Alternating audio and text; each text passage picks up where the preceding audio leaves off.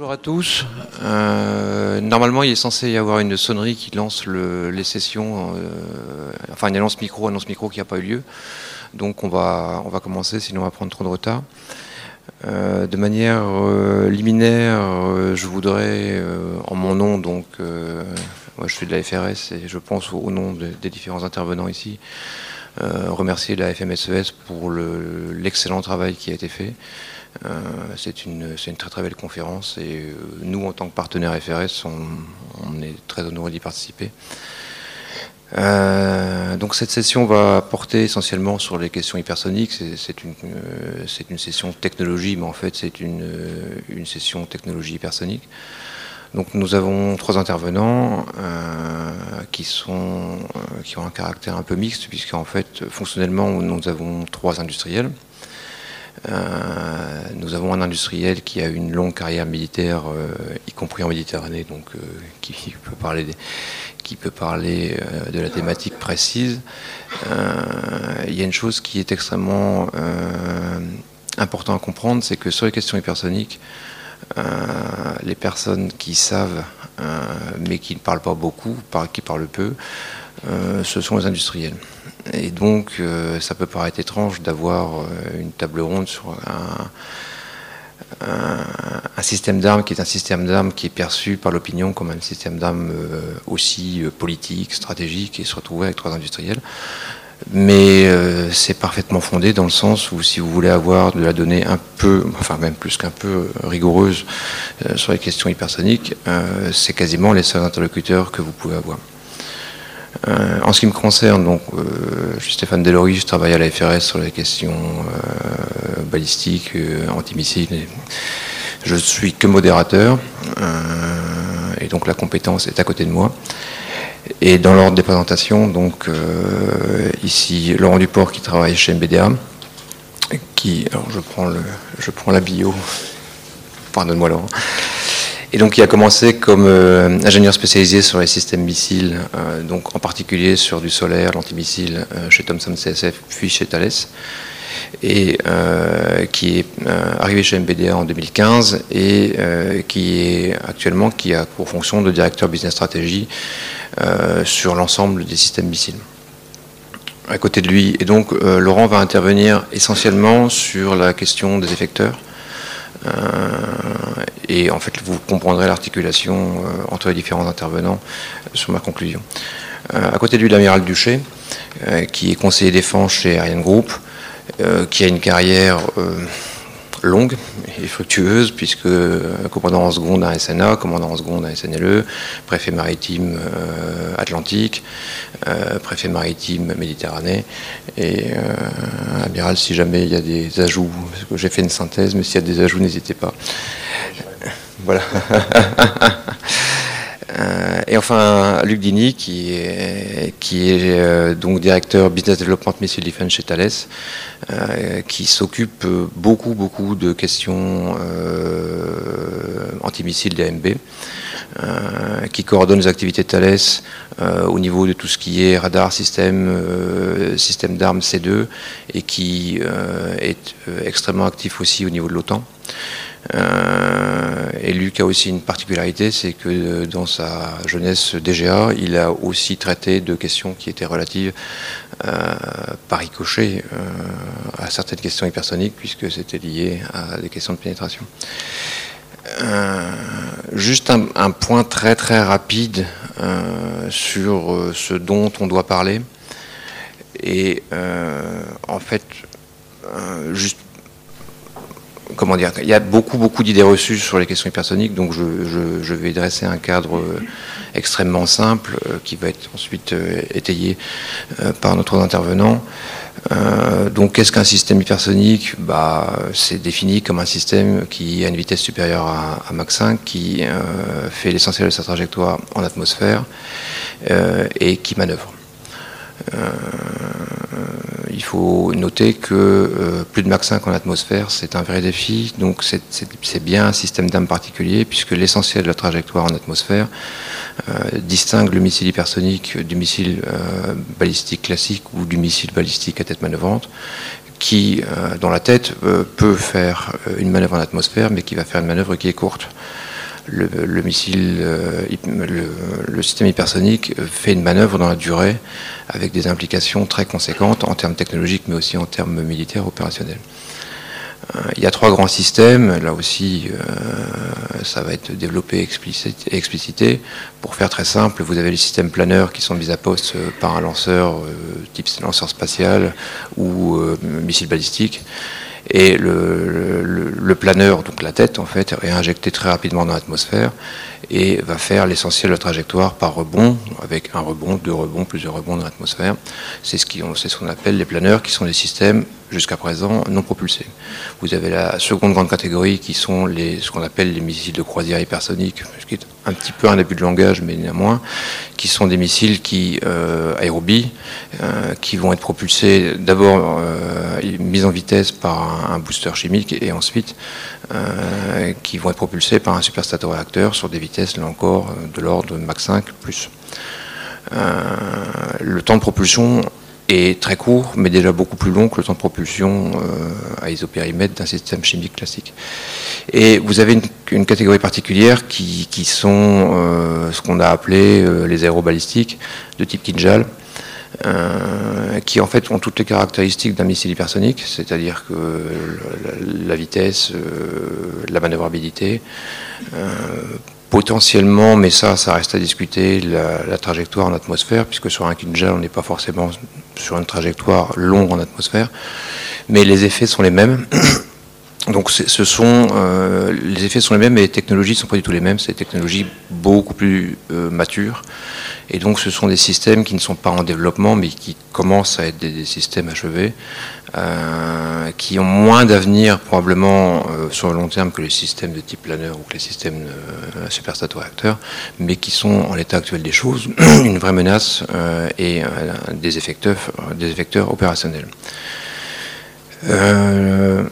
L'intérêt de l'hypersonique, c'est le stress sur les défenses. Euh, l'hypersonique a été développé essentiellement dans l'idée, non, c'est faux.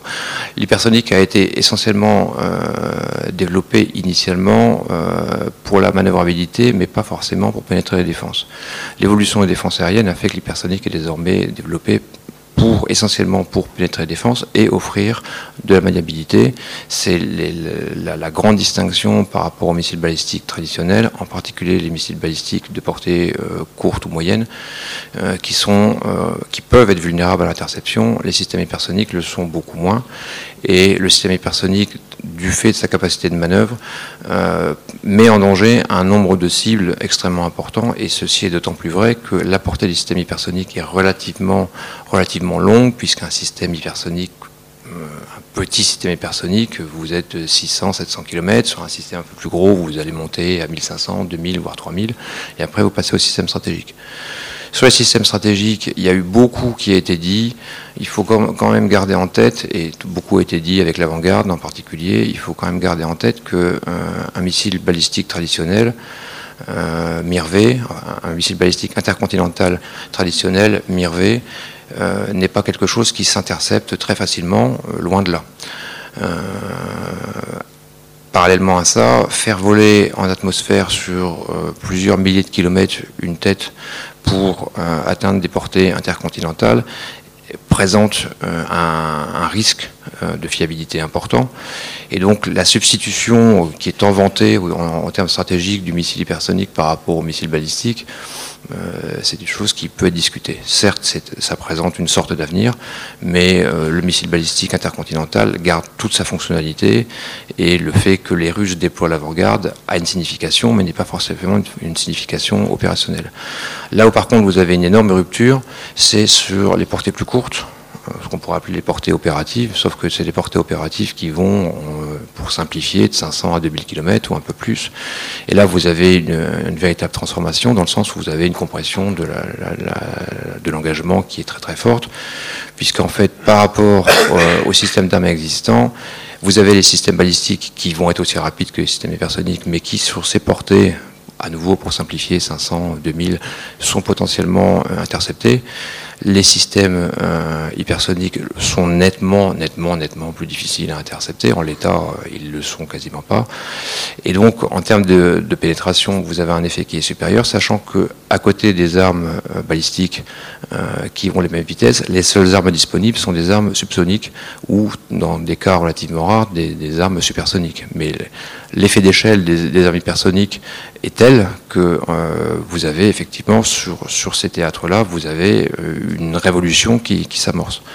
Et c'est un problème qui, qui est euh, particulièrement vrai au niveau naval, puisque euh, au niveau naval, le, nombre de cibles que vous avez à engager et le résultat euh, opérationnel que vous allez obtenir si vous réussissez à engager la cible est d'une magnitude très supérieure, généralement, là je parle essentiellement en conventionnel bien sûr, à ce qui se passera sur les cibles terrestres qui sont plus nombreuses et plus résilientes.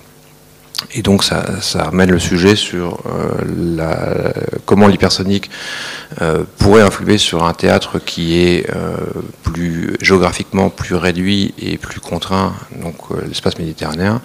Quel, quel est l'impact que ces systèmes pourraient avoir, en particulier sur un groupement naval ou sur un groupement aéronaval, sachant qu'il faut garder à l'esprit que la cible n'est pas forcément un porte-avions. Euh, si on perd une frégate de défense aérienne, ça peut être tout aussi problématique que perdre un porte-avions. Donc vous avez une multiplicité quand même de vulnérabilités. Euh, à l'inverse, il faut quand même, euh, et je conclurai là-dessus, à l'inverse, il faut garder à l'esprit qu'un groupement naval ou un groupement aéronaval représente euh, une somme de capteurs et potentiellement une somme d'intercepteurs qui est considérable. Et c'est une cible mobile, ce qui exerce une très forte contrainte sur le missile hypersonique. Et euh, la contrainte est sur le missile, puisqu'en fait le, missile doit engager sa cible avec un capteur terminal.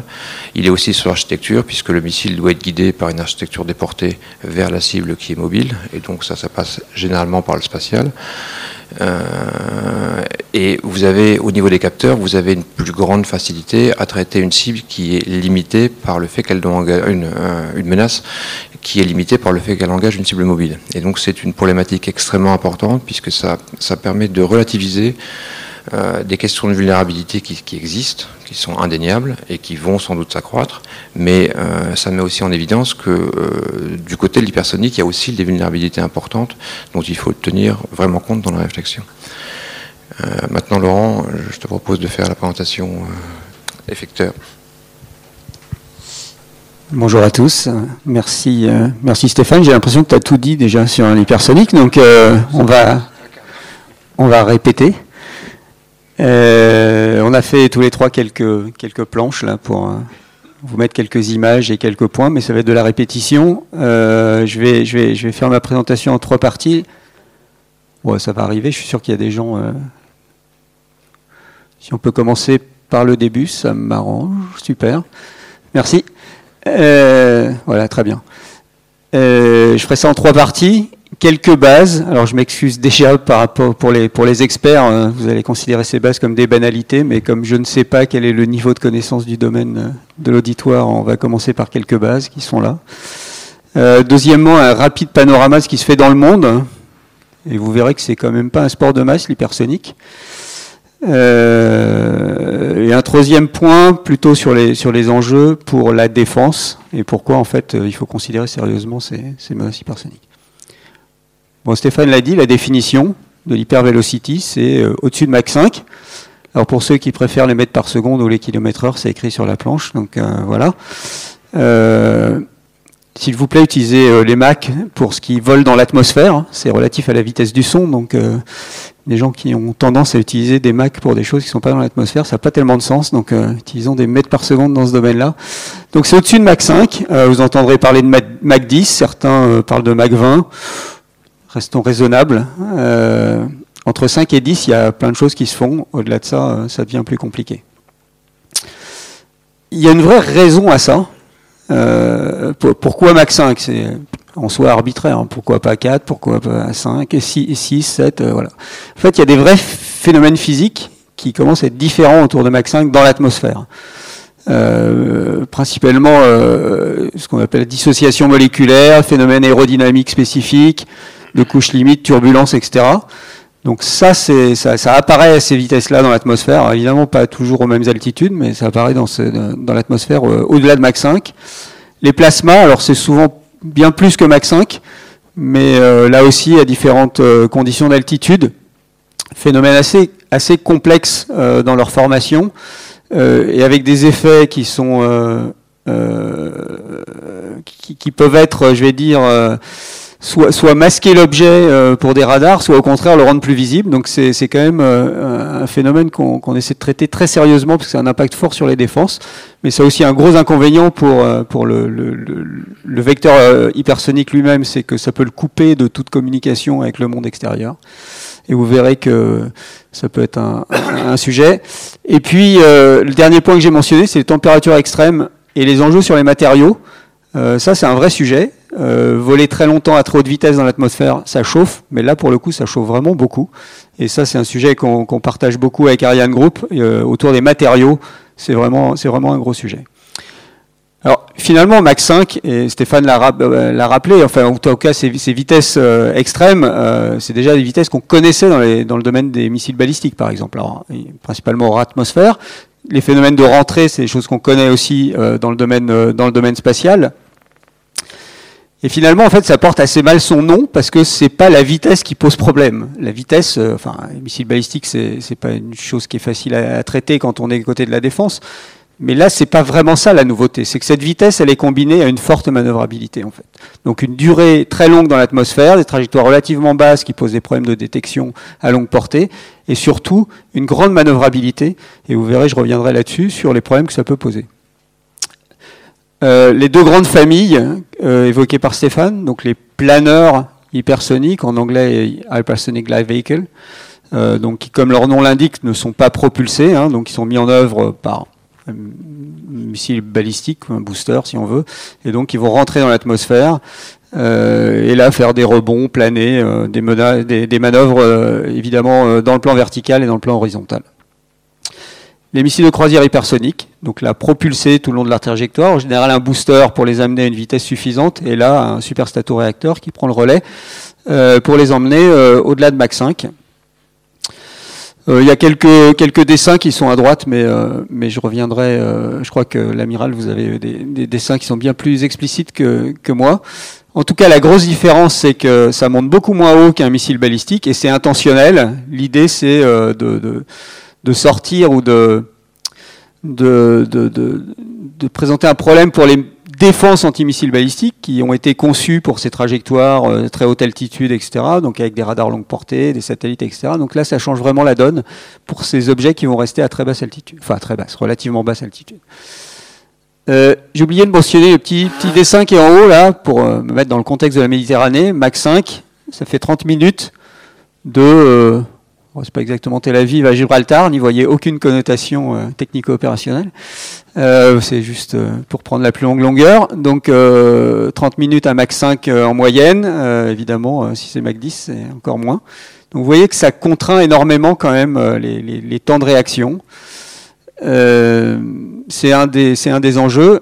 quand on va le combiner à l'incertitude sur les trajectoires, vous voyez bien que ça pose, ça pose de sérieux problèmes, de sérieux challenges en tout cas. Donc le pourquoi faire bah, Initialement, oui, une, réponse à ces défenses anti-missiles balistiques hein, qui sont conçues sur ce principe de trajectoire balistique, donc prédictible. Et là, il y avait un énorme, a, un énorme avantage à pouvoir prédire la trajectoire. On peut faire tout son plan de, défense. Je me mets du côté de la défense là.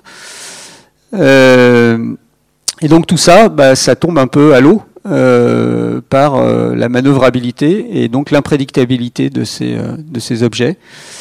il y a une caractéristique qui est importante aussi, c'est la diversité des plateformes de lancement.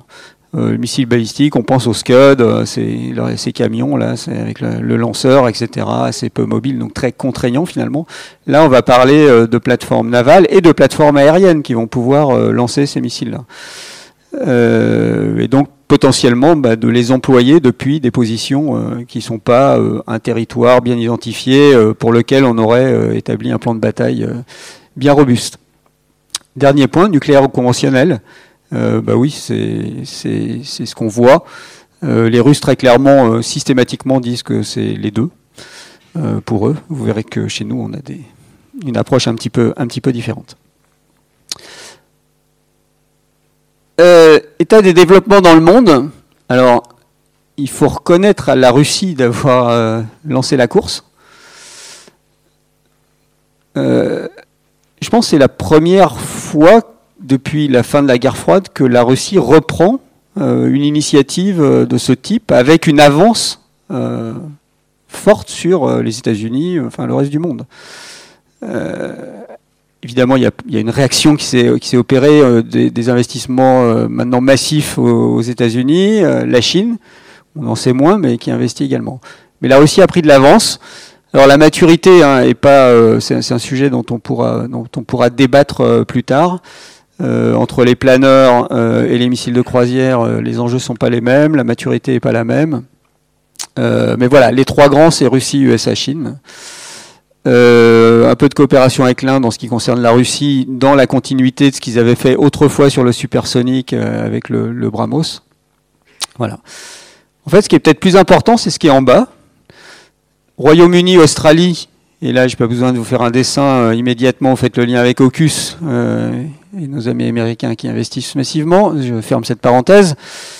Et la France. Euh, où on a la chance, je pense, de connaître le sujet un peu mieux que beaucoup d'autres.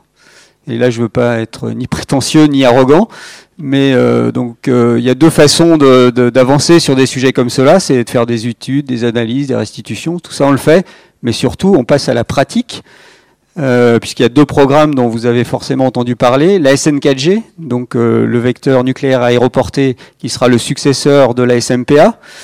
je ne vous donnerai pas de chiffre de vitesse, mais il paraît qu'il sera hypersonique. Euh, et puis, euh, puis l'amiral vous parlera de, du démonstrateur VMAX. Là aussi, c'est la partie publique ou la partie émergée de l'iceberg, je dirais. Euh, donc, pour un démonstrateur de planeur. Donc, on a, via ces travaux-là, hein, maintenant une connaissance relativement fine des enjeux de l'hypersonique. Nous concernant sur, euh, sur la SN4G, euh, les enjeux de la propulsion, de passer du stato-réacteur qu'on connaît bien avec la SMPA, etc., au super stato-réacteur, c'est un vrai challenge. Les matériaux, je l'ai mentionné, il y, a, il, y a, y a, des matériaux à inventer. Euh, voilà. il y a tout, donc j'en ai parlé, des phénomènes aérodynamiques, donc il y a toute une, une aérodynamique qu'il faut repenser. Euh, y a maintenant des moyens euh, d'essai euh, importants qui sont en place. Hein. Chez MBDA, on a investi à Bourges sur un, banc pour le superstato-réacteur. Il y a des moyens de calcul énormes. On est passé à une nouvelle génération de supercalculateurs parce que derrière, c'est de plus en plus de simulations. Donc en fait, on, est maintenant dans la pratique, on, comprend quels sont les problèmes, et je pense que c'est important pour pouvoir correctement apprécier en fait cette menace hyper véloce. Je, peux vous faire monter le, curseur euh, sur cette menace à peu près où on veut. Hein. On peut on peut se faire peur si on veut. Euh, c'est pas un sport euh, c'est pas un sport facile. Euh, aujourd'hui, il n'y a pas de prolifération des menaces hypersoniques. Vous avez vu les quelques pays qui sont qui sont en lice. Ça ne veut pas dire que ça n'arrivera pas, mais en tout cas pour l'instant, c'est quand même un sport qui est réservé à quelques puissances qui euh, ont la capacité à développer ces technologies, les maîtriser, des investissements lourds, etc. Voilà, on va passer à la suivante. L'enjeu pour les défenses. Donc j'en ai parlé, hein, c'est euh, la vitesse, oui, mais c'est pas forcément ça les altitudes de vol, donc euh, des, objets qui ne sont plus dans, dans, l'exo-atmosphérique, mais qui, restent le plus possible dans, l'atmosphère, dans des gammes d'altitude où on n'est pas très bien équipé en fait, hein, 40-80 km. Il n'y a pas grand-chose euh, en termes d'intercepteurs qui, euh, qui fonctionnent dans ces gammes-là.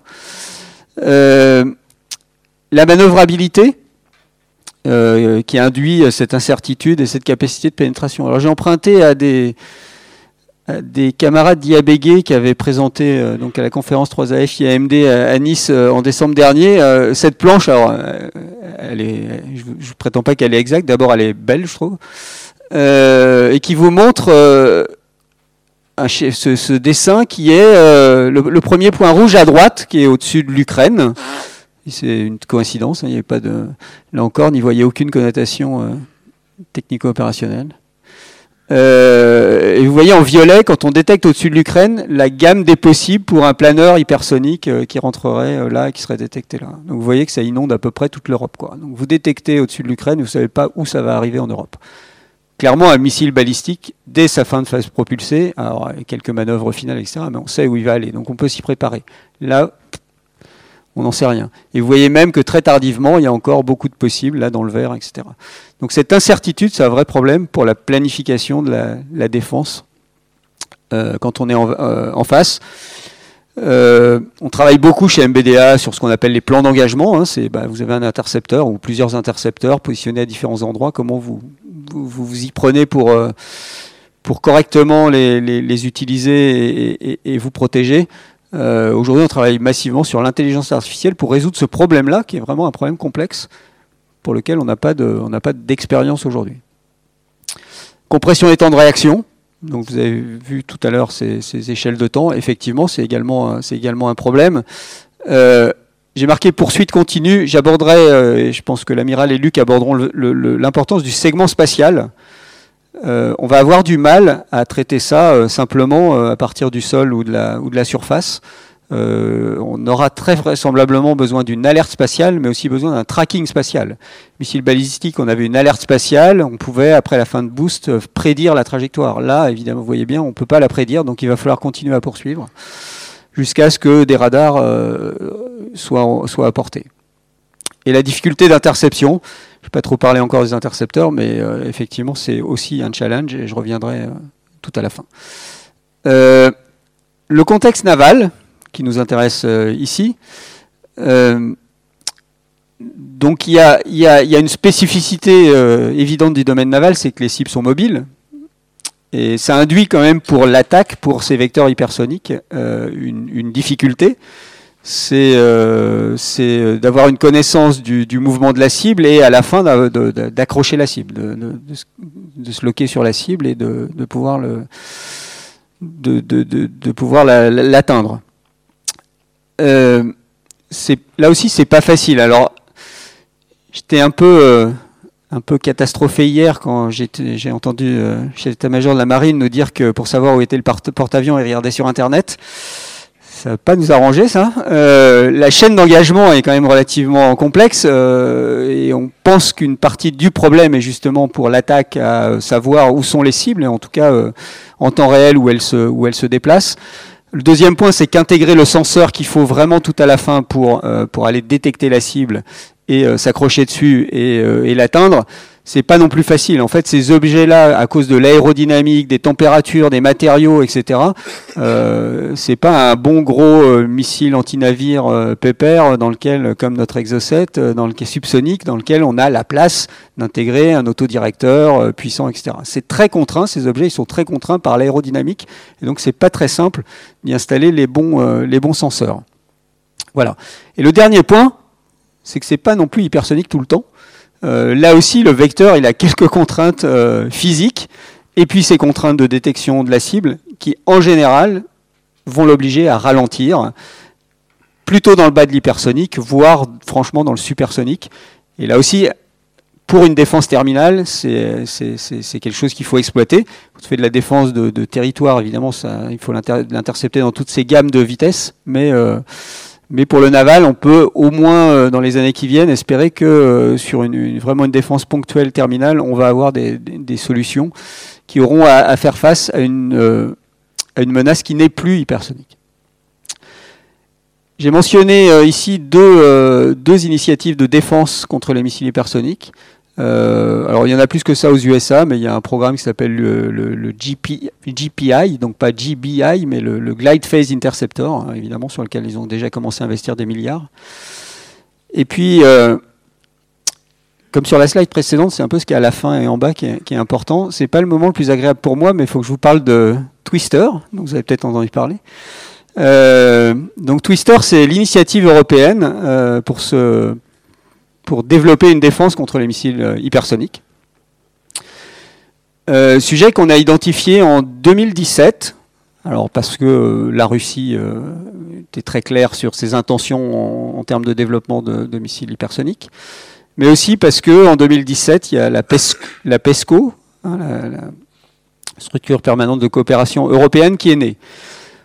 On sortait de 15 ans d'antimissiles balistiques euh, français avec euh, l'Aster Block 2 chez MBDA, l'Exoguard euh, chez Ariane Group, beaucoup d'études, beaucoup de simus, mais pas beaucoup de réalisations, enfin bref, et en tout cas pas beaucoup de perspectives d'avoir un programme national financé pour développer ça.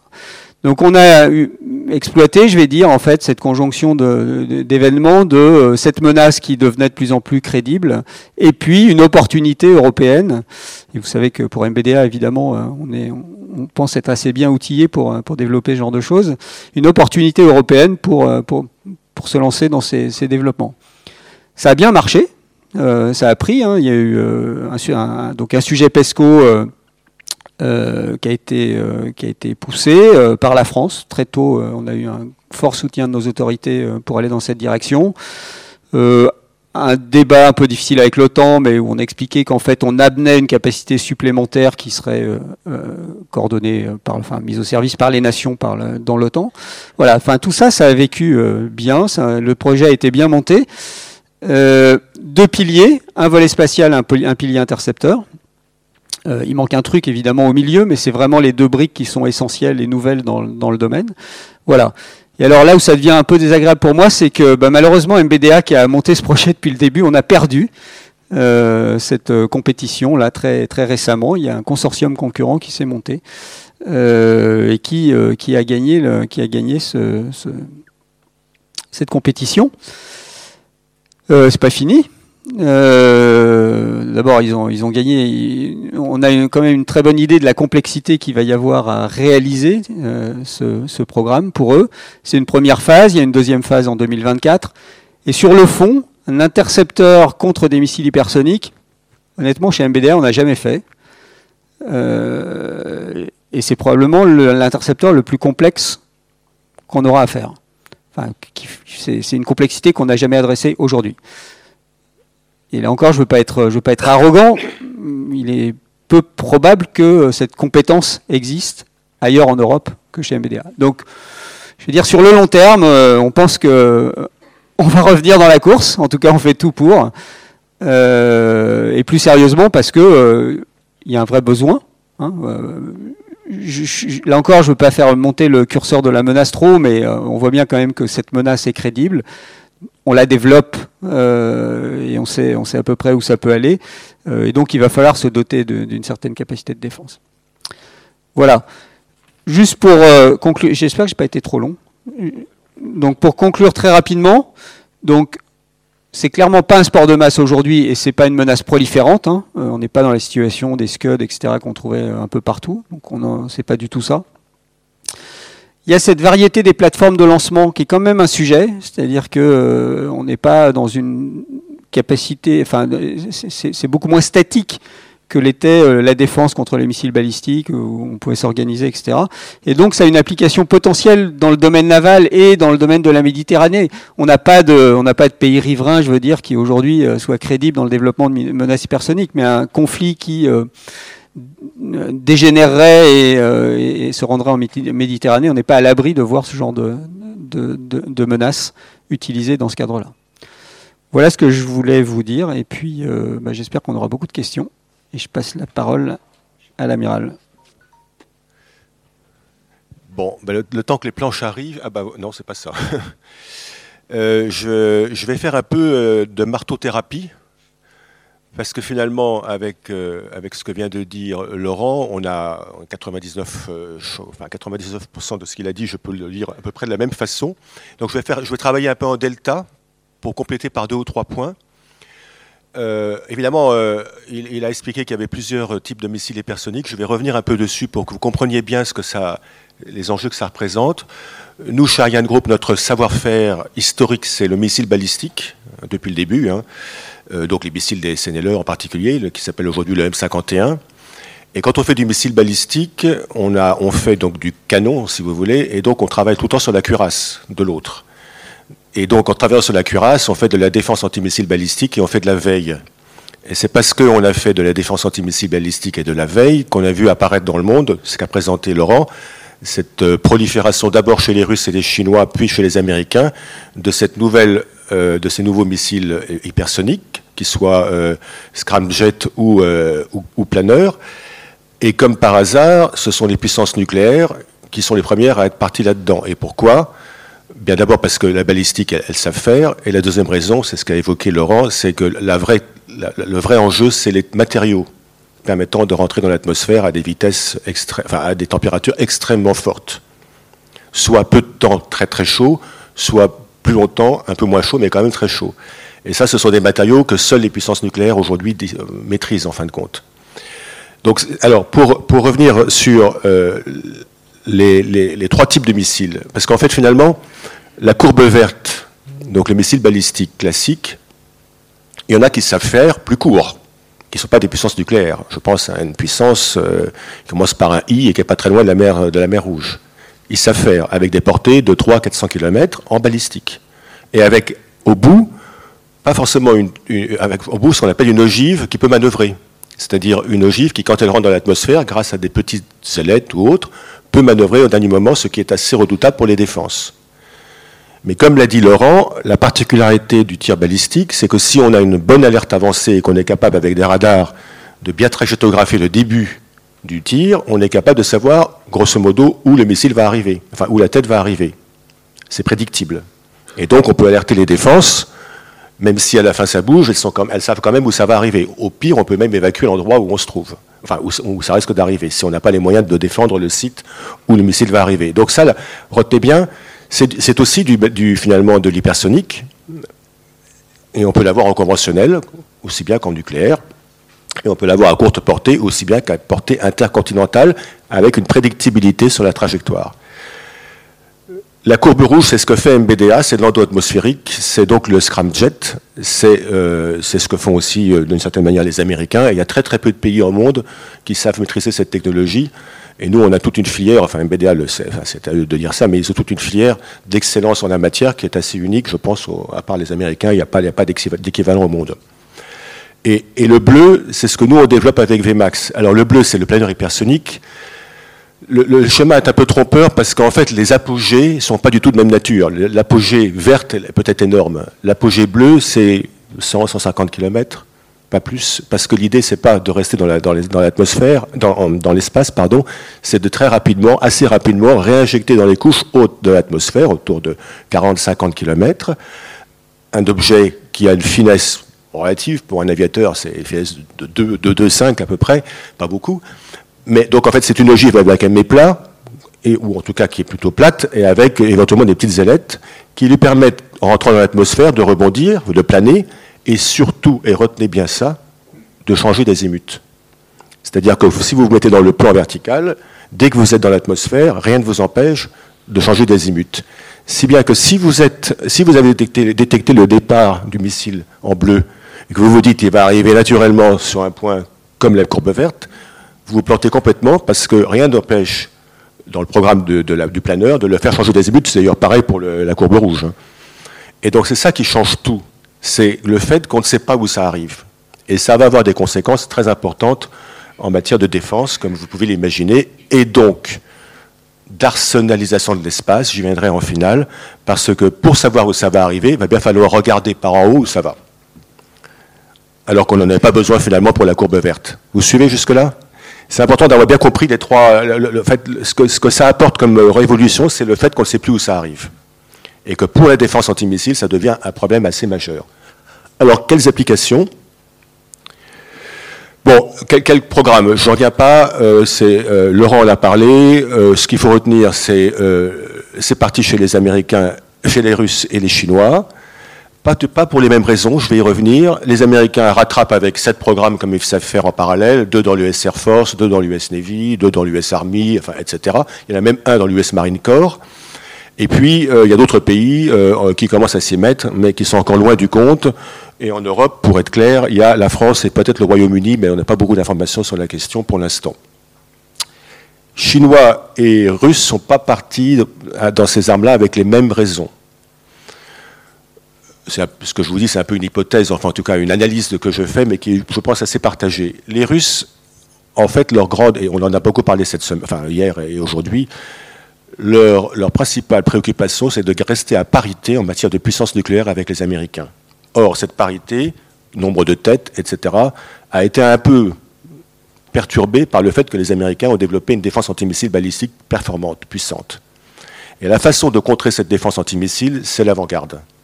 L'avant-garde, c'est ce fameux planeur que vous voyez, enfin, il n'y a pas d'image, mais euh, que, vous voyez objet 4202, s'il y a une petite image. C'est un planeur qui euh, envoyé par un ICBM, donc un, énorme booster, qui peut faire le tour de la Terre. Alors on n'a pas le droit normalement de mettre d'armes en, en, en, comment en, orbite, mais euh, ça permet par exemple à ce type de système de partir de Russie, de passer par l'Amérique du Sud et de remonter vers l'Amérique du Nord, alors que tout le système américain est vers le Nord.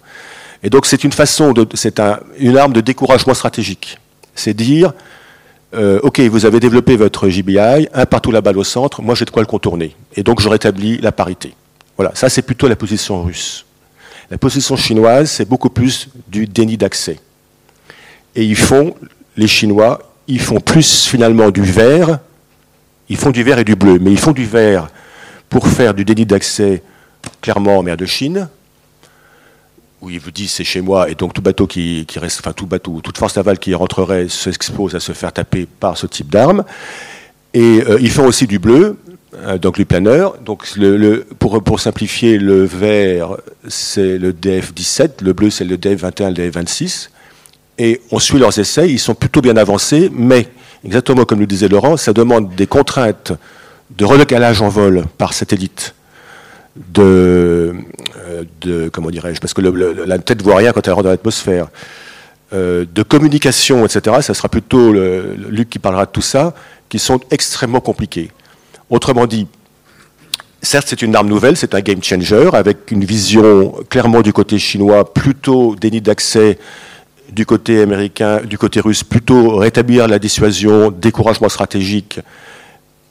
Ok, euh, c'est un, game changer, comme on dit en, anglais, mais comme, enfin, comme tous les militaires qui sont dans la salle le savent, quand on développe un canon, on développe une cuirasse. À chaque fois. Nous, les marins, on sait très bien que quand on a eu les missiles de croisière, eh ben, on a commencé à créer des, shafts, etc., euh, de la guerre électronique et, ainsi de suite. Et donc, c'est exactement aussi ce que disait Laurent, euh, ces missiles, on, les connaît parfaitement, on connaît, on connaît leurs faiblesses et leurs points faibles, puisqu'on les développe. Et donc, on, commence aussi à développer le canon. Le canon, la cuirasse, pardon. Évidemment. Et il y a pas mal de solutions. Il y a pas mal de solutions. Et une fois encore, pour, terminer sur cet aspect, c'est pas donné à tout le monde. C'est vraiment une complexité de grande puissance. Plutôt de puissance habituée à ce genre de choses, donc les puissances nucléaires, globalement. Ça ne veut pas dire qu'il faut minimiser ce risque à terme, parce que, et je vais y venir pour terminer sur les applications pour la Méditerranée, avec à côté cette fois-ci un peu plus opérationnel, issu de, ma, de mon ancienne casquette de SecMed. Euh, J'essaie de réfléchir un peu, euh, à l'époque quand j'y étais, on n'en parlait pas trop ce genre de choses, maintenant on en parle beaucoup plus, et je me suis dit par rapport à ce que j'ai vécu, qu'est-ce que ça peut impliquer comme problème? Alors, je vous ai dit, je vous ai dit en gros euh, que quand on a des missiles dont on ne sait pas où ils vont, planeurs où on ne sait pas où ils vont, la grande puissance qui veut savoir où ils vont parce qu'ils veulent les intercepter, ou en tout cas, au pire, évacuer les sites où ça va taper, ils vont vouloir regarder vers le bas où va le missile. Donc ça veut dire que les Américains, et c'est l'image en bas à droite, ils ont déjà un programme militaire très lourd, très cher, de constellations militaires, de satellites regardant vers le bas, d'observation, en infrarouge, ce qui n'est pas simple parce que c'est sur fond de terre, pour pouvoir tracer. Alors, l'alerte avancée va dire où ça part. Ce qui est important, c'est que où ça part, ça signe aussi l'agresseur. Et c'est super important d'avoir une alerte avancée qui tienne la route. Mais ils veulent surtout savoir où ça va arriver. Et donc, ça a pour effet quasiment direct de multiplier les constellations d'observation vers le bas. Sans compter les, les constellations civiles avec des passagers militaires, hein, pour avoir plus de résilience. Et donc, si vous avez plus de constellations, ben, vous avez naturellement du côté de la cuirasse quelqu'un qui va avoir envie éventuellement de les détruire, ou en tout cas de les aveugler pour qu'elles ne voient pas ce qui se passe. Puisque sans, euh, euh, ces constellations, votre, votre planeur, le but c'est qu'il soit quasiment impuni par le fait qu'on ne sait pas où il arrive. Si vous avez une constellation qui voit où il arrive, eh ben, pour la défense, ça revient à peu près à, la case départ. Donc en fait, l'idée, ce serait d'aveugler, de détruire ces constellations. Donc vous avez naturellement une course à l'arsenalisation de l'espace induite par ces planeurs. J'en viens à la Méditerranée pour faire un focus. Laurent a montré les distances. Euh, on a suivi pas mal d'essais de, planeurs dans le monde. On a suivi un essai euh, d'un planeur américain, je ne donnerai pas le nom, mais 4000 km, Mach 10 de vitesse, en moyenne. Arrivée Mach 7, précision euh, métrique, cible, cible fixe évidemment. Et donc ça rentre totalement dans l'esprit des Américains du Global Prompt Strike. C'est exactement ça, c'est comment surprendre l'adversaire, comment le détruire en premier avant même qu'il ait le temps de réagir. Parce que euh, 4000 km en, à Mach 10, ça doit faire quelque chose comme 15 minutes ou, 18 minutes. Et, donc ça, euh, on, on, sait faire, on saura faire. Évidemment, ce que vous devez comprendre, c'est que en tout cas, pour ce qui concerne les planeurs hypersoniques, la portée est directement liée à la taille du booster, à la taille de la fusée derrière. Plus vous avez une grosse fusée, plus vous allez loin. Plus vous avez une petite fusée, moins vous allez loin. C'est assez logique. Et donc, vous pouvez avoir, comme l'a dit aussi Laurent, sur tous les porteurs ce type d'armes. Gros avions, gros missile qui va loin. Rafale, un missile qui va moins loin, mais qui va quand même assez loin. Euh, sous-marin, s'il a des tubes euh, lance-torpilles, ça va pas tellement loin parce que le tube est contraint. S'il a une, tranche comme les Américains ont de, tubes verticaux, ça va beaucoup plus loin, etc. Bateau de surface, euh, les Américains ont prévu de mettre ça sur les Umwelt, donc ainsi de suite. Et puis il y a l'US Army, mais ça sur TEL, donc sur des TEL, ça veut dire transporteur, érecteur, lanceur. Voilà, c'est ça, sur gros camions. Donc tout est possible. Euh, et, donc, ça dépend simplement, c'est très, modulaire. À la limite, vous avez votre planeur, c'est le même pour tout le monde, à part, quand même que s'il va plus loin, il va plus vite, et donc il chauffe plus, et donc il faut quand même que le matériel puisse supporter. Mais après, en fonction de la taille du booster, vous pouvez adapter à tous les systèmes d'armes, à, tous les, à tous les porteurs. Donc, je, reste, je reviens à ma Méditerranée. En Méditerranée, pour l'instant, tu l'as dit, euh, pas vraiment de pays riverains qui disposent de cette technologie. Même si risque de proliférer, j'ai parlé tout à l'heure d'un pays qui commence par I et qui se termine par N et qui est le patrimoine de la mer Rouge. Euh, ils ont cette techno déjà. Et il faut bien d'ailleurs comprendre que les, discussions qu'il y a eu à l'époque sur les affaires de nucléaire, euh, elles étaient que sur le nucléaire et que pendant ce temps, ce pays a continué à, avancer sur le balistique de façon déterminée. Et une fois qu'il aura les deux briques, il les assemblera. Donc ça, peut proliférer. Mais il y a les autres, les grands. Alors les grands, donc euh, russes, chinois, américains, ils sont nos alliés, mais plutôt russes chinois aujourd'hui, euh, bah, ils, ont, ils ont ce système d'armes, c'est clair, opérationnel. Alors, vous allez me dire, ouais, mais on n'a pas beaucoup vu ça en Ukraine. C'est vrai, on en a quand même vu, beaucoup plus que ce qui est dans la presse. Malheureusement, les chiffres sont protégés. Ça marche beaucoup mieux que ce qu'on a dit aussi. Pas parfaitement, mais ça marche beaucoup mieux que ce qu'on a dit aussi. Mais ils gardent quand même leurs bijoux de famille, entre guillemets, parce qu'ils n'en ont pas tant que ça. Ils ne savent pas combien de temps la guerre va durer, mais ils en ont. Et le premier message qu'ils ont fait, c'est un message, les messages quand ils en ont envoyé, c'était des... Euh, en fait, je crois qu'on a deux officiels, au moins six dans la presse, à peu près. Dans la presse ouverte, je dis. La presse ouverte, j'en ai vu six, moi, mais bon. C'est un message de découragement stratégique, c'est de dire, attendez, j'ai ça, j'en ai d'autres, le, jour J, je peux en envoyer beaucoup plus. Il faut penser ça comme ça, il faut essayer de comprendre cette grammaire. Donc ils en ont. Et les Chinois en ont. Alors, la Méditerranée, c'est quoi le problème? Eh ben, D'abord, c'est les distances. Ce n'est pas un scoop de vous dire que tout est proche.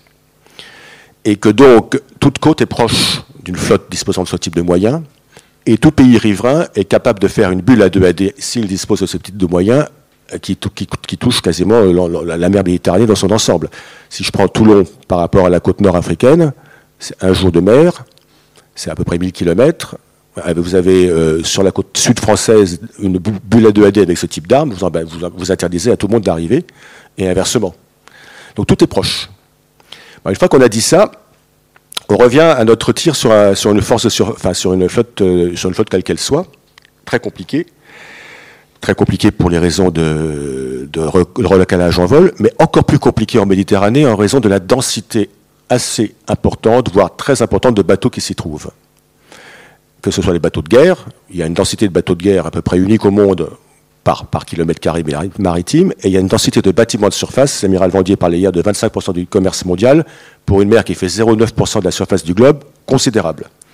Donc pour éviter les dégâts collatéraux, pour éviter de taper sur le porte-conteneur qui passait par là et, qui ne demandait rien à personne, les moyens de, transmission, de, localisation par satellite vont être absolument essentiels. Absolument essentiels. En Méditerranée, si vous voulez, par rapport au reste du monde, par rapport à un autre théâtre qu'on suit de près, par exemple l'océan Pacifique Est, euh, Ouest, pardon, euh, par rapport à ces zones-là qui sont des gros vides, la, complexité de la mise en œuvre de ces armes va être décuplée. Ça veut pas dire qu'elles ne le seront pas, ça veut dire qu'il y aura peut-être des, erreurs d'appréciation, des dégâts collatéraux, mais si on est un, pays raisonnable, le, segment spatial va avoir une importance en Méditerranée décuplée par rapport aux autres endroits. C'est ça que j'interprète moi en tant qu'ancien SECMED par rapport à ce que j'ai vécu euh, dans, mes trois ans à Toulon avec l'arrivée de ce type d'armes. Et pour comprendre ces affaires de segment spatial, je pense que nul mieux que Luc va pouvoir développer un peu ça. Et on reprendra la question tout à l'heure globalement. Hein. Merci beaucoup. Euh, j'espère que euh, l'exposé que je vais faire euh, ne détrompera pas tes, attentes et, celles de l'auditoire. J'ai préparé quelques planches, au fond, pour développer le débat sous l'angle de la problématique de défense, de défense par rapport à la menace hypersonique, mais aussi vis-à-vis euh, des menaces qui sont les menaces complémentaires. Alors je ne vais pas donner des leçons de tactique à un parterre où il y a de nombreux opérationnels, je ne suis qu'ingénieur, mais je vais essayer d'expliquer au fond quels sont les, leviers qui peuvent être utilisés du côté assaillant et ceux qu'on peut mettre en œuvre euh, du côté de la défense euh, afin de, garantir au mieux euh, les capacités de détection et d'alerte par différents moyens, la maîtrise des plans d'engagement et de la précision de ces engagements, parce que c'est un des points difficiles avec cette menace hypersonique et les capacités de manœuvre qui ont déjà été évoquées, et donc décrire finalement la cohésion d'un dispositif de défense, comment le maintenir vis-à-vis d'un ensemble de menaces. Alors, Ma, présentation donc euh, va passer très rapidement euh, sur le sujet menace qui a déjà été développé euh, très largement. je vais parler donc des aspects disruptifs pesant sur la chaîne d'alerte et d'engagement, qui est vraiment le cœur du sujet, et je terminerai par quelques mots sur les axes de coopération. Alors, sur ce diagramme que vous voyez, qui est assez dense, vous avez à l'horizontale une échelle de vitesse. Le nombre de Mach, alors pour ce qui évolue dans l'atmosphère, ce que rappelait Laurent, et en vertical, vous avez les échelles d'altitude.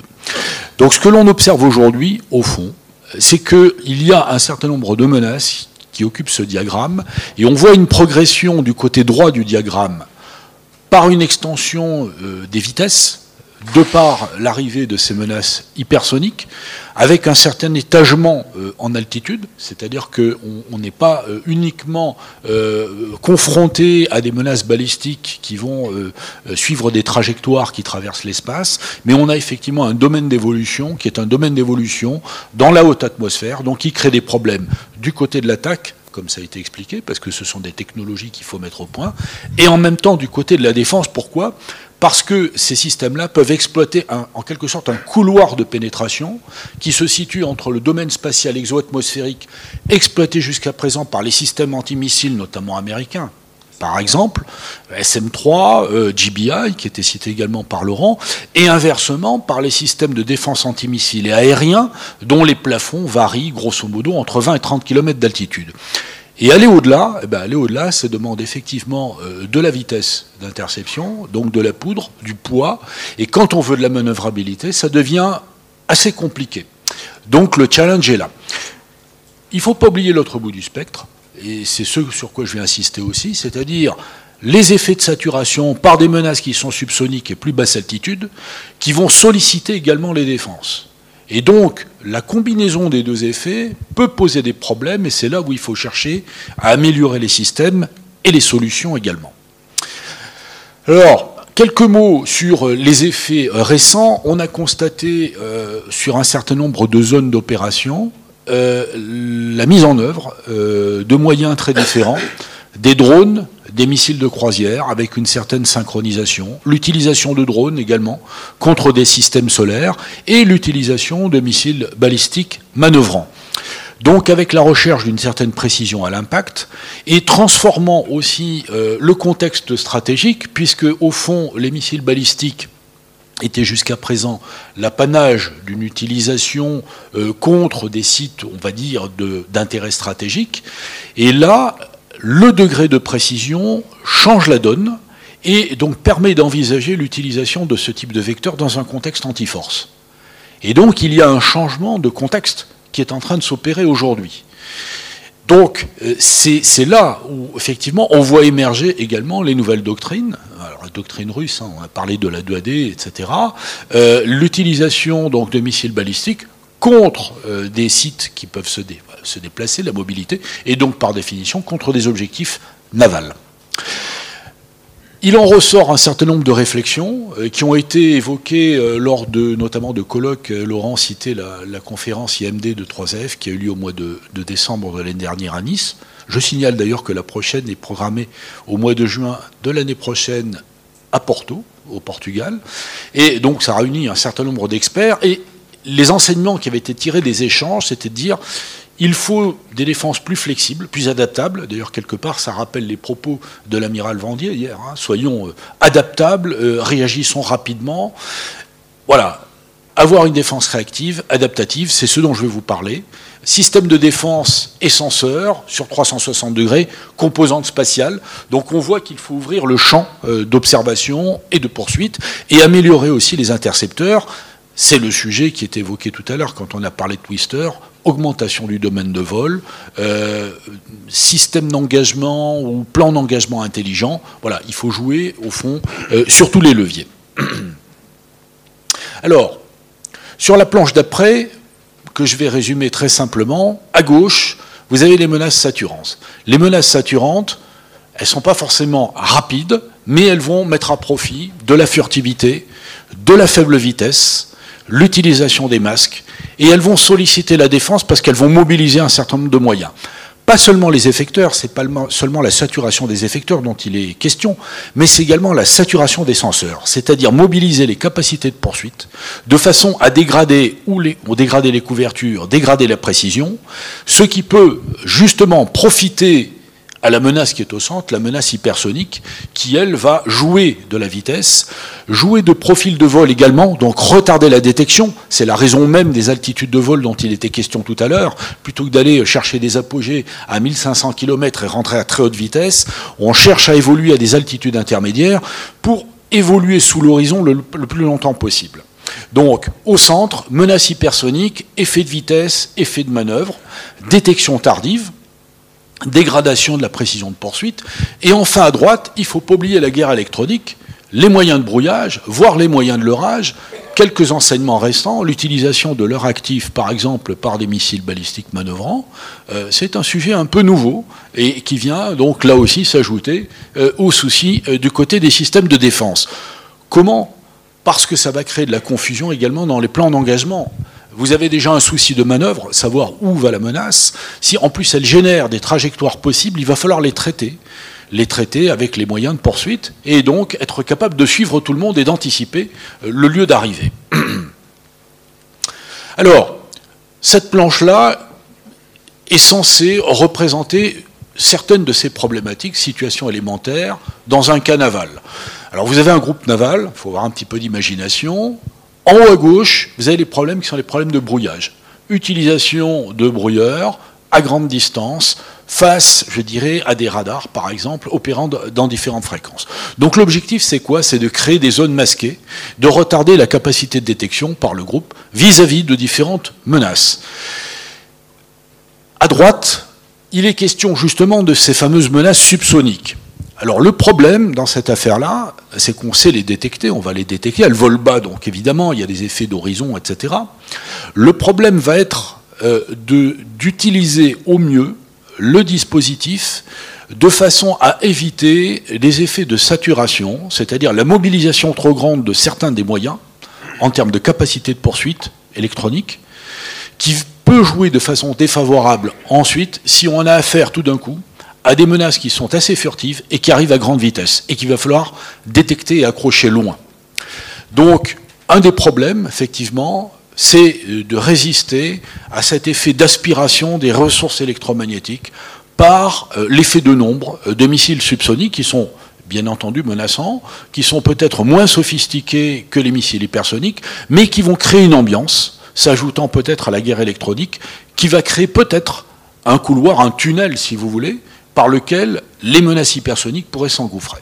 Et c'est le point numéro 3 que l'on voit ensuite, où là, la question qui se pose effectivement, c'est un raid de missiles hypersoniques qui peut utiliser, mettre à profit, ce que j'expliquais juste avant, c'est-à-dire des zones de saturation qui mettent en défaut, qui retardent la détection et la poursuite par les systèmes d'engagement et dont on peut tirer profit grâce à la vitesse et la furtivité. Et là, il faut chercher des solutions, et c'est ce que je vais expliquer après, qui vont permettre, c'est des espèces de, de barres bleues, bleu pâle que vous voyez, ça va être de renforcer la capacité de poursuite par des engagements coopératifs où certains moyens radars qui ne seraient pas utilisés a priori, compte tenu de leur position géométrique, etc., vont être sollicités pour accélérer finalement les conditions d'engagement, de poursuite et améliorer la précision tout de suite face à ces menaces ultra rapides. Donc, problème, détection dans une ambiance de guerre électronique, recherche de capacités de poursuite multifréquence multiangulaire, problème de saturation, comment gérer au mieux et répartir les ressources entre les différents moyens du dispositif pour éviter qu'on crée des trous dans la cuirasse par lesquels effectivement les missiles rapides vont s'engouffrer. Tout ça doit être fait en temps réel. Et comment, dernier point, gérer cette fois, non pas seulement répartir, mais concentrer au moment voulu la capacité de poursuite en accélérant le tempo.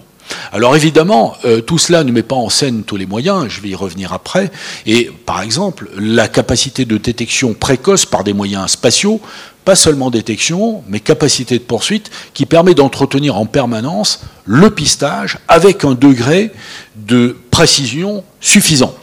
Bien sûr, l'utilisation de ces moyens diffère aussi selon les menaces euh, euh, faire un tracking de planeur hypersonique, c'est pas la même chose qu'un missile balistique manœuvrant, etc. Les altitudes ne sont pas les mêmes. Poursuivre un missile balistique manœuvrant depuis l'espace ou un planeur, ce sont pas les mêmes signatures, ce sont pas les, les mêmes problèmes de contraste. Je n'ai pas le temps de rentrer dans ce débat. J'essaie juste euh, de vous faire approcher, si vous voulez, la complexité du sujet, mais également la façon de le résoudre. Donc, alors, Donc, je voudrais dire quelques mots euh, des. Alors, c'est tout ça, ce sont que des petites icônes, quelques images. Nous avons aujourd'hui euh, des moyens qui sont des moyens performants euh, en cours de qualification, avec par exemple de nouveaux radars à antenne active, très précis, qui combinés à des missiles, par exemple comme l'Aster, vont donner a priori de bons résultats face à une certaine gamme de menaces. Toujours est-il que il faut réfléchir à l'extension de portée au renforcement du dispositif. Donc il y a les moyens spatiaux, alors géostationnaires, constellations, qui ont été évoqués précédemment. Il y a euh, l'ajout de nouvelles fréquences et pourquoi pas de l'utilisation de l'UHF qui permet de la détection à plus grande distance, qui peut s'ajouter aux fréquences, euh, je dirais, plus hautes et, et, plus précises dont on dispose déjà, lesquelles peuvent bénéficier aussi d'amélioration de la densité des antennes, donc plus de précision, donc plus de gains et donc de portée. Du côté intercepteur, ça a été évoqué, ouverture du domaine, plus de manœuvrabilité, capacité anti-hypersonique, donc ce sont des sujets comme le projet Twister dont il était question. La gestion euh, ultra rapide, ce que l'on appelle la gestion dynamique, donc des ressources, euh, c'est du maillage, c'est du réseau, donc il faut des moyens de communication à faible latence qui sont évoqués également sur cette planche, qui sont très importants pour permettre des échanges non pas seulement à haut débit, parce qu'à la limite, gérer de la ressource et optimiser le fonctionnement entre différents senseurs et systèmes, ça ne demande pas forcément énormément de débit. Ce qui, ce qui, génère du débit, au fond, ce sont par exemple les plots, les informations très précises qu'on fait circuler. En revanche, établir un dialogue, qui est un dialogue en dessous de la seconde, qui va permettre aux différents centres de commandement naval, mais aussi aux senseurs, de communiquer très rapidement entre eux et d'harmoniser leur schéma d'engagement et de le faire varier c'est-à-dire l'incertitude que l'on subit du fait des missiles hypersoniques renverser également la tendance et créer l'incertitude vue de l'attaquant qui au fond ne va pas savoir également quelle plateforme va le prendre à partie à quel moment. Donc c'est ça aussi l'intérêt de la gestion dynamique qui est une des solutions auxquelles on s'intéresse. Donc au fond, face à des menaces multiples, des trajectoires multiples, il y a un certain nombre de moyens qu'il faut explorer, de technologies, de leviers, pour compléter la capacité de défense, la rendre plus réactive, plus efficace, plus précise face aux menaces nouvelles.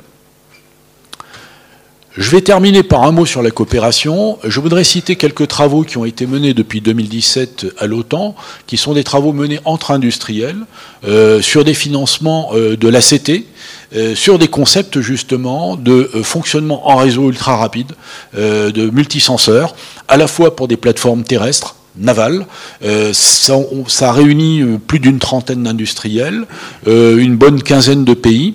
Et euh, on a jeté les bases euh, de concepts justement de mode de fonctionnement avec partage de données, partage de ressources entre les systèmes d'armes. Voilà, donc j'en termine avec euh, cette intervention, juste pour rappeler que, au fond, on a à faire face à des risques de menaces qui vont exploiter un domaine de vitesse et de manœuvrabilité, mais qui exploitent également la furtivité, les effets de masquage et les effets de basse vitesse et de saturation. Face à ça, nous avons des technologies que l'on peut perfectionner. Euh, il y a euh, les senseurs, il y a les effecteurs, il y a la mise en réseau et l'optimisation des ressources et des données partagées entre systèmes. C'est le combat collaboratif, c'est l'amélioration de l'interopérabilité. Et tout ceci, bien sûr, doit pouvoir être envisagé en coopération, parce que le nombre de plateformes reste limité. Donc il faut un effet de masse, il faut un effet de diversité. Et une des conclusions qu'on avait tirées entre industriels européens, c'est qu'évidemment, nous avons une grande diversité qui nous est reprochée parfois, multiplicité des armements, des senseurs, etc. Mais peut-être euh, pourrait-on aussi exploiter cette diversité euh, pour créer plus d'incertitude vue de l'adversaire, car il ne saura pas, au moment voulu, s'il va être pris à partie par le censeur, le système de droite, le système de gauche, et on peut mélanger tout ça et créer la confusion. Merci.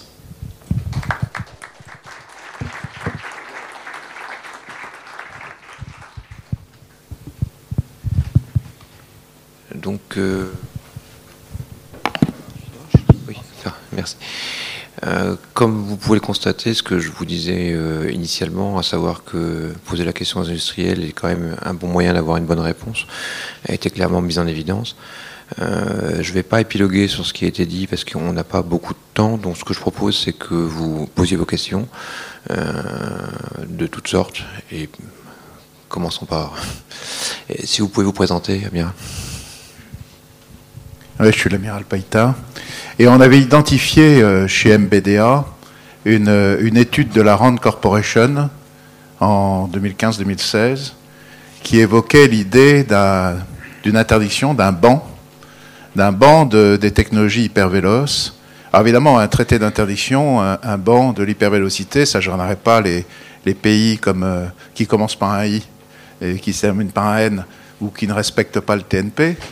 En revanche, ça pourrait contraindre, euh, si on le fait dans l'esprit justement du TNP, euh, ceux qui ne seraient pas dotés. Parce qu'à ce moment-là, et c'est bien l'esprit, c'était dans la conclusion de cette, étude de la Rand Corporation, il y aurait quelques États dotés dont, euh, qui auraient donc en quelque sorte la permission de développer ces, armes, et, tous les autres qui, qui, subiraient l'interdiction. on avait craint en 2020-2021 euh, que les travaux s'accélèrent sur, sur ce banc. Euh, je voulais savoir si vous avez des nouvelles. Je ne sais pas, Amiral, si vous voulez. Euh, moi, moi, à ma connaissance, les travaux ne s'accélèrent pas et au contraire. sont arrêtés. Enfin, il y a plus de. On avait l'Allemagne, par exemple, qui était très favorable à ça. Aujourd'hui, on n'entend plus les Allemands sur sur la ligne. Hein. Et je pense que là, la, Ukraine, l'Ukraine, ouais, un peu un peu gelé toutes ces idées-là. Euh, maintenant, la question euh, reviendra probablement un jour.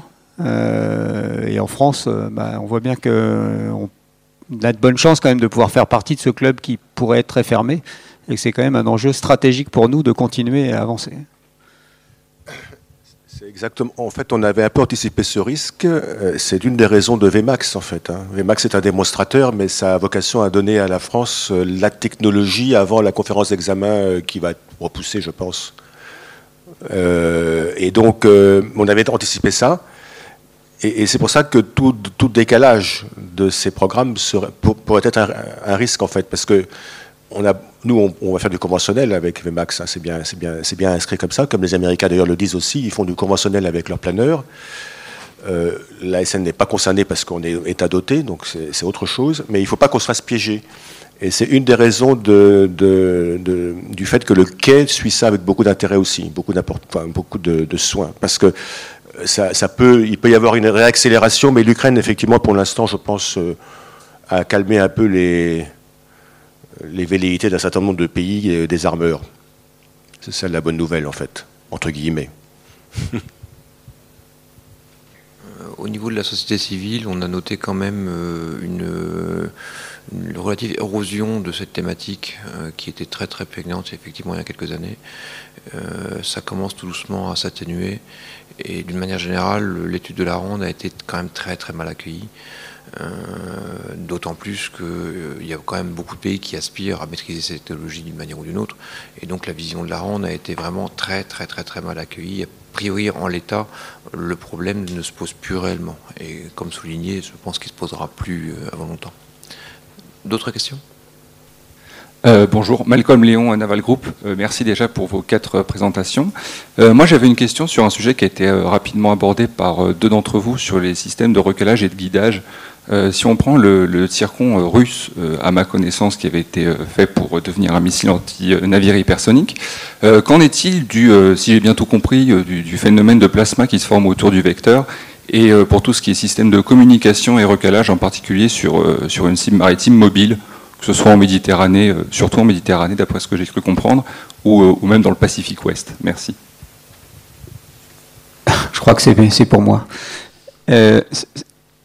C'est pour moi, et je suis pas expert. Euh, je suis pas expert euh, dans le domaine. J'ai vaguement évoqué le, les questions de, formation de plasma.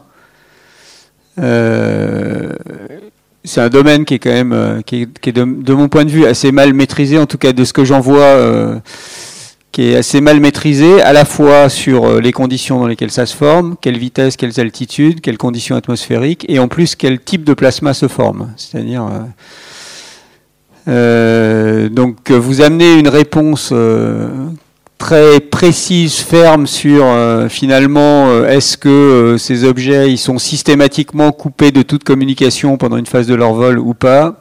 Je ne sais pas vous le dire. Moi je pense que je pense que ça fait partie de ces études et que et qu'ils essaient de s'en prémunir ça intervient quand même sur des vitesses relativement hautes, d'après ce que je sais aujourd'hui. Donc euh, ceux qui restent en dessous des Mach 7, Mach 8, je pense, sont à peu près en général euh, euh, dans des conditions où il n'y a pas de plasma qui, se forme. Donc ils peuvent garder un, lien de, communication et ils peuvent éventuellement aussi avoir un senseur électromagnétique qui, fonctionne, hein, puisque lui-même serait affecté par, euh, par la création de ce, plasma. Il y, a une image que je n'ai pas commentée sur mon, sur, mon, sur mon slide, mais que vous avez probablement noté, qui est une petite image, euh, qui est une image chinoise, qui est sur Internet, hein, d'un porte-avions sur des rails, qui, qui, qui, n'a pas été développé dans le cadre du développement des missiles hypersoniques, qui a été développé dans le cadre des développements de ce qu'on appelle les ASBM, les, les anti-ship ballistic missiles. Donc en fait, ce cette question-là, elle, est, déjà, elle a déjà été considérée, elle a déjà été traitée euh, auparavant. Euh, maintenant, l'intégration de moyens de communication, de senseurs dans un planeur hypersonique ou dans un missile de croisière hypersonique, c'est comme je l'ai dit tout à l'heure, c'est extrêmement contraignant. L'objet, il est très contraint par son aérodynamique. Il faut garder ça en tête. C'est pas très simple d'aller mettre au bon endroit euh, les objets qu'on voudrait y mettre. Euh, soit pour de la communication, soit pour de la, détection. Euh, il y a quand même un facteur qui, milite en faveur de l'hypervelocity par rapport à la, mobilité, c'est que vous raccourcissez les temps. Donc pour une cible mobile, bah, évidemment, le temps étant raccourci, le temps entre le tir et l'atteinte de la cible étant raccourci, la, capacité à à s'être déplacé est plus faible. C'est une banalité, mais ça va jouer forcément dans la recherche, dans la recherche de la cible. Voilà ce que je pouvais dire en gros. Euh, J'ai pas de réponse plus précise que ça. Mais euh, voilà. Je vais essayer de compléter un peu sur d'un point de vue un peu plus opérationnel. En fait, euh, j'ai dit que les Chinois faisaient du délit d'accès et de l'interdiction, en gros, de, porte-avions en mer de Chine méridionale, pour les raisons que vous connaissez bien. C'est très compliqué, parce qu'on étudie ça très près, c'est très compliqué. Donc ce, ce qu'ils font comme euh, missile pour ça, c'est le, les DF-21 euh, et le DF-26 qui est en développement, qui sont des missiles balistiques, c'est pas des planeurs. Et le DF-17, en gros, c'est un planeur. Et ils développent un peu les deux technologies en anti-navire. Et elles n'ont pas les mêmes problèmes parce que le planeur, il va, il va planer longtemps, et là, il y aura des effets de plasma probablement, et en plus, il va rien voir pendant longtemps. Donc lui, il faut qu'il ait une connexion permanente avec des satellites pour, pour lui dire où aller. Parce que le bateau, il bouge. Et euh, quant à par contre, le, le, missile balistique, lui, il voit assez longtemps, et il ne voit pas pendant les quelques minutes qui restent euh, à la fin. À la fin, quand il pénètre dans l'atmosphère, là, il ne voit plus rien. L'autodirecteur est totalement aveuglé. Donc c'est pas la même, c'est plutôt plus favorable. Sauf que pour qu'il fasse ça, il faut qu'il soit lui-même averti de la, position du bateau. Donc ça repose la question de l'espace et ça pose pour une puissance comme la France la, question de l'autonomie stratégique dans la connaissance des, euh, constellations.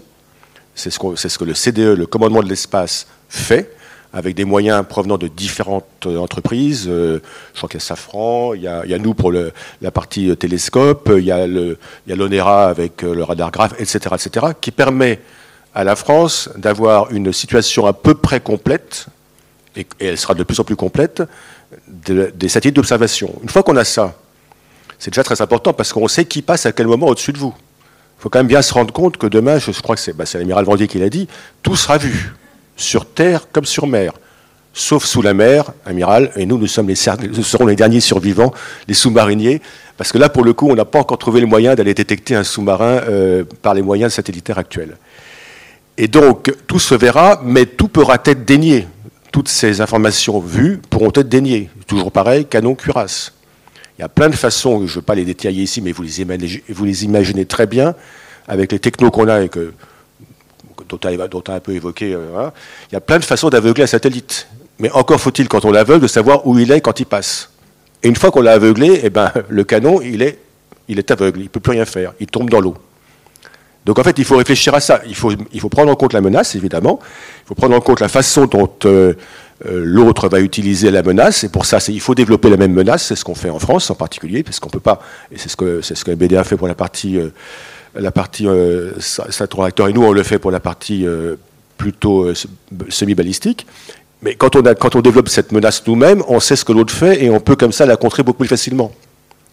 Vous et, en fait, on a les marins le savent très bien. On a, on a trouvé plein de parades pour se débarrasser des missiles de croisière classiques. Enfin, pour s'en débarrasser, pour essayer d'éviter la saturation, pour, pour les leurrer, etc. C'est pareil. Là, on va trouver la même chose. On va trouver d'autres choses différentes. Mais il faut y réfléchir tous les jours et il faut anticiper. Et pour anticiper, bah, il faut déjà connaître. Et pour connaître, il faut avoir une situation spatiale indépendante. Parce que le fait d'avoir un CDE qui euh, a des moyens indépendants, ça lui permet quand même de remarquer qu'avec les coopérations qu'il a avec d'autres, tout ne lui est pas donné.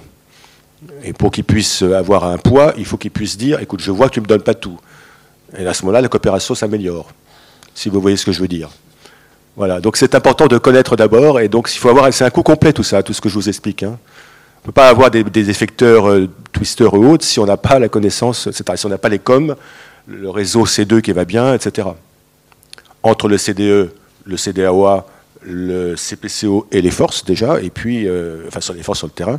Et il faut que les bateaux ou les forces terrestres sur le terrain aient aussi des moyens de relocalisation, type radar ou autre, permettant de vérifier que le satellite donc le CDE dit qu'il passe à tel moment, c'est bien celui-là qu'on voudrait aveugler et pas un autre.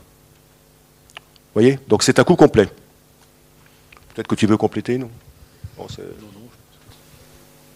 That I have to speak in English because my French is very poor. I understand French, but thank you. At uh, inside atmosphere, at uh, hypersonic speeds. Uh, this is a ionic um, uh, field that develops around the missile, which makes uh, a radar inside the missile very difficult to work. So, as you said, they had to have uh, third targeting from a satellite or another system. Why we don't jam the communications protocols? Perhaps is an easier way to, to avoid uh, this kind of things because or to understand what kind of protocols they use to direct missiles and then we'll have some kind of alert if these protocols are kept uh, in our area. Uh, and this is perhaps um, a key point for this kind of new defenses we, we have to, to make it. Uh, I am not a technician about that, but uh, it is possible or not. I don't have specific answer to that question, and obviously this is a point to look at. And uh, just like Admiral said before, uh, it has to be considered in a holistic approach. It's a, it's a global uh, approach to counter uh, the threat. Uh, look at uh, what can be done together with the communication by satellites, if we can jam, if we can blind, and so on. That's a complex, a complex question nothing to add uh, because uh, we are discovering day after day a lot of new things with the new kind of weapons. And uh, my, my, my, the only point I have, I'm sure, that if we have not a, a comprehensive approach, taking into account everything, uh, the jamming, uh, even sometimes very simple uh, techniques like uh, stopping everything on board your ship, etc. You know, uh, if we have not a global, a global approach, I think uh, we will not face correctly the, the problem. And so we are trying now to understand what are what how the gun is working, and we know we know quite well because we built this kind of gun to uh, to um, uh, to develop the, the the shield, the appropriate shield Uh, towards a gun, and uh, this shield uh, could have different different faces, electronic, a lot of things, in fact, passive, active etc. But it's it's really a, a, domain where we are thinking a lot today, and without all the answers clearly. oui, s'il vous plaît. Il y a une question juste avant vous. La personne avait levé euh, merci, merci aux quatre panélistes. Euh, Cédric Chotaille, je suis le commandant adjoint de FR Marfort ici à Toulon.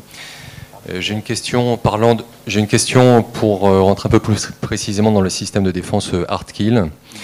je comprends d'après ce qui a été présenté là que on privilégierait côté national ou côté européen une défense de zone locale autour, autour de la force. Euh, j'avais compris quand j'étais aux États-Unis que les Américains considéraient que la, phase la plus vulnérable euh, d'un système hyper véloce, euh, des planeurs, c'était la, la, phase planée justement, qui demande donc une approche un peu plus lointaine. Je voudrais avoir votre éclairage sur ce point de vue. Est-ce qu'il vaut mieux se défendre au plus près ou au plus loin? Moi, je vais faire une réponse bateau. Le plus près, c'est toujours le mieux, évidemment, puisque on va avoir euh, on va avoir une menace qu'on va arrêter, qu'on va stopper beaucoup plus loin. Maintenant, euh, maintenant, il faut y aller. Enfin, vous avez vu les vitesses qui sont en jeu. Euh, vous prenez toute la chaîne depuis la détection que vous allez avoir de votre menace, la construction d'une stratégie d'engagement, sachant ses, manœuvres, l'imprédictabilité, etc. Et le temps qu'il va falloir un intercepteur, si on parle de, hard kill, pour aller rejoindre un point d'interception. Euh, il y a un vrai challenge. Hein. Enfin, on peut, on peut faire des simples calculs assez basiques en mettant des vitesses et des temps. Euh, je peux vous dire que ça génère immédiatement, euh, si on veut par exemple intercepter quelque chose qui est à, peu près à 100 km de son objectif, c'est extrêmement contraignant sur toute la chaîne de défense. Quoi. Et je parle que de 100 km. Quoi. Ce qui est typiquement la fin de la phase d'un glider qui va faire plusieurs centaines, voire, voire 1000 km. Donc oui, c'est souhaitable. Maintenant, euh, voilà.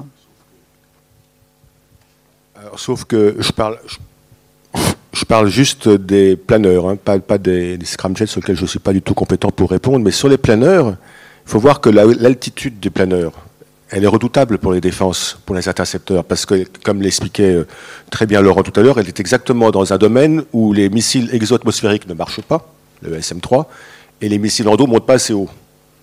Donc c'est pour ça qu'il faut voir cette courbe bleue là qu'on avait tout à l'heure. Hein. Ça passe dans les altitudes qui sont très emmerdantes. Alors les Américains prétendent que le TAD fonctionne là-dedans. On n'en est pas du tout, convaincu. Enfin, en tout cas, je pense que Thalès pourra répondre, mais on est, on n'est pas du tout convaincu. Donc pour l'instant, il n'y a pas d'intercepteur pour euh, correct pour intercepter à 40-50 km, parce qu'il n'y a pas assez d'air pour qu'un, pour qu'un comment dirais-je, un, missile en dos fonctionne bien. Et, et, donc, en fait, et, puis les, les, missiles exo sont pas faits pour ça non plus. Donc, c'est quand même très très compliqué. Donc, la meilleure façon d'intercepter, mais c'est compliqué, c'est effectivement la phase de départ, la phase. Euh, mais là, il faut être bien placé, il faut savoir où il va partir. Si ça, part de mer, il faut être tout près du bateau et se dépêcher de le dégommer avant qu'il ait pris une vitesse euh, euh, trop importante. Si possible, il faut, il faut le prendre euh, idéalement, ben, le plus proche et le mieux, évidemment. Mais c'est très compliqué quand même d'intercepter un planeur. Les Américains, ils, le disent parce qu'eux, ils prétendent que le TAD fonctionne. Ils voudraient bien le vendre, je pense, pour ça. Nous, on pense que ce n'est pas forcément si vrai que ça, voilà, en clair. Oui, je voudrais juste rajouter une chose concernant le TAD. Euh, les Américains, c'est intéressant de garder la mémoire euh, de l'histoire des systèmes antibalistiques sur les 30, 40 euh, dernières années. Dans les années 80, les Américains ont lancé un grand programme de développement antimissile, hein, qui était le programme SDI, avec deux objectifs qui étaient à l'époque l'interception cinétique dans l'espace. Je mets de côté les super lasers, hein, les armes à énergie dirigée, je reste sur du classique. Donc euh, les intercepteurs de la classe euh, GBI, ce qui a donné le, SM3, etc. Donc il faut intercepter au-dessus de l'atmosphère, là où ça frotte plus, là où on a de la manœuvrabilité. Bon. Euh, et puis il y avait un autre projet, qui est un projet d'intercepteur endo-atmosphérique. Tout ceci visait à l'époque les missiles intercontinentaux soviétiques. Hein, Ce n'était pas seulement les, les, les Scud. ça, voulait, ça se voulait intercepter des missiles longue portée, donc très grande vitesse. Bon, le résultat de tout ça, c'est qu'ils ont bien développé effectivement des intercepteurs exo-atmosphériques. Voilà. Euh, ils ont développé une espèce de missile hybride, intercepteur hybride, qui est le TAD, euh, qui euh, se voulait pouvoir intercepter quand même un peu dans l'atmosphère, mais en allant d'abord en exo-atmosphérique et en redescendant. Donc en évitant de manœuvrer trop fort dans l'atmosphère, parce que c'était ça qui conduisait à un super dimensionnement en termes de, propulsion à poudre, et ça faisait des intercepteurs trop lourds avec des rayons d'action trop faibles. Donc ça ne marchait pas vis-à-vis de missiles intercontinentaux. Je termine par les Russes, pour regarder, je dirais, de l'autre côté euh, de, l'affaire. Les Russes ont été confrontés à un missile qui les a un peu terrorisés, c'était le Pershing 2 à l'époque du traité INF. Le Pershing 2 est un missile balistique à capacité de manœuvre, guidage terminal, ECP inférieur à 30 mètres. Leur problème, c'était de voir leurs installations stratégiques, leurs silos et leurs nœuds C2 stratégiques tapés par ce genre de missile. Qu'est-ce qu'ils ont fait? Ils ont développé un intercepteur endo-atmosphérique qui s'appelle le Gazelle, avec une charge nucléaire parce qu'ils n'étaient pas capables de taper, je dirais, de faire l'interception cinétique, mais par contre, c'était chargé de poudre. Bon, il n'y a pas de solution idéale, et si on veut du rayon d'action, il faut quand même rester suffisamment léger, donc voler suffisamment haut à des altitudes intermédiaires, mais ça ne permet pas, comme le disait Laurent, non plus euh, d'atteindre des gliders à des, euh, des, centaines et des centaines de kilomètres. Donc il y a des compromis à trouver. Malheureusement, on doit terminer parce que vous avez un banquet à midi, qui, un, banquet d'accueil ou de départ, pardon. Euh, donc je vous remercie beaucoup euh, et puis bah, j'espère que l'année prochaine on aura l'occasion de recommencer si nous sommes invités par la FMSES. E Alors, avec plaisir.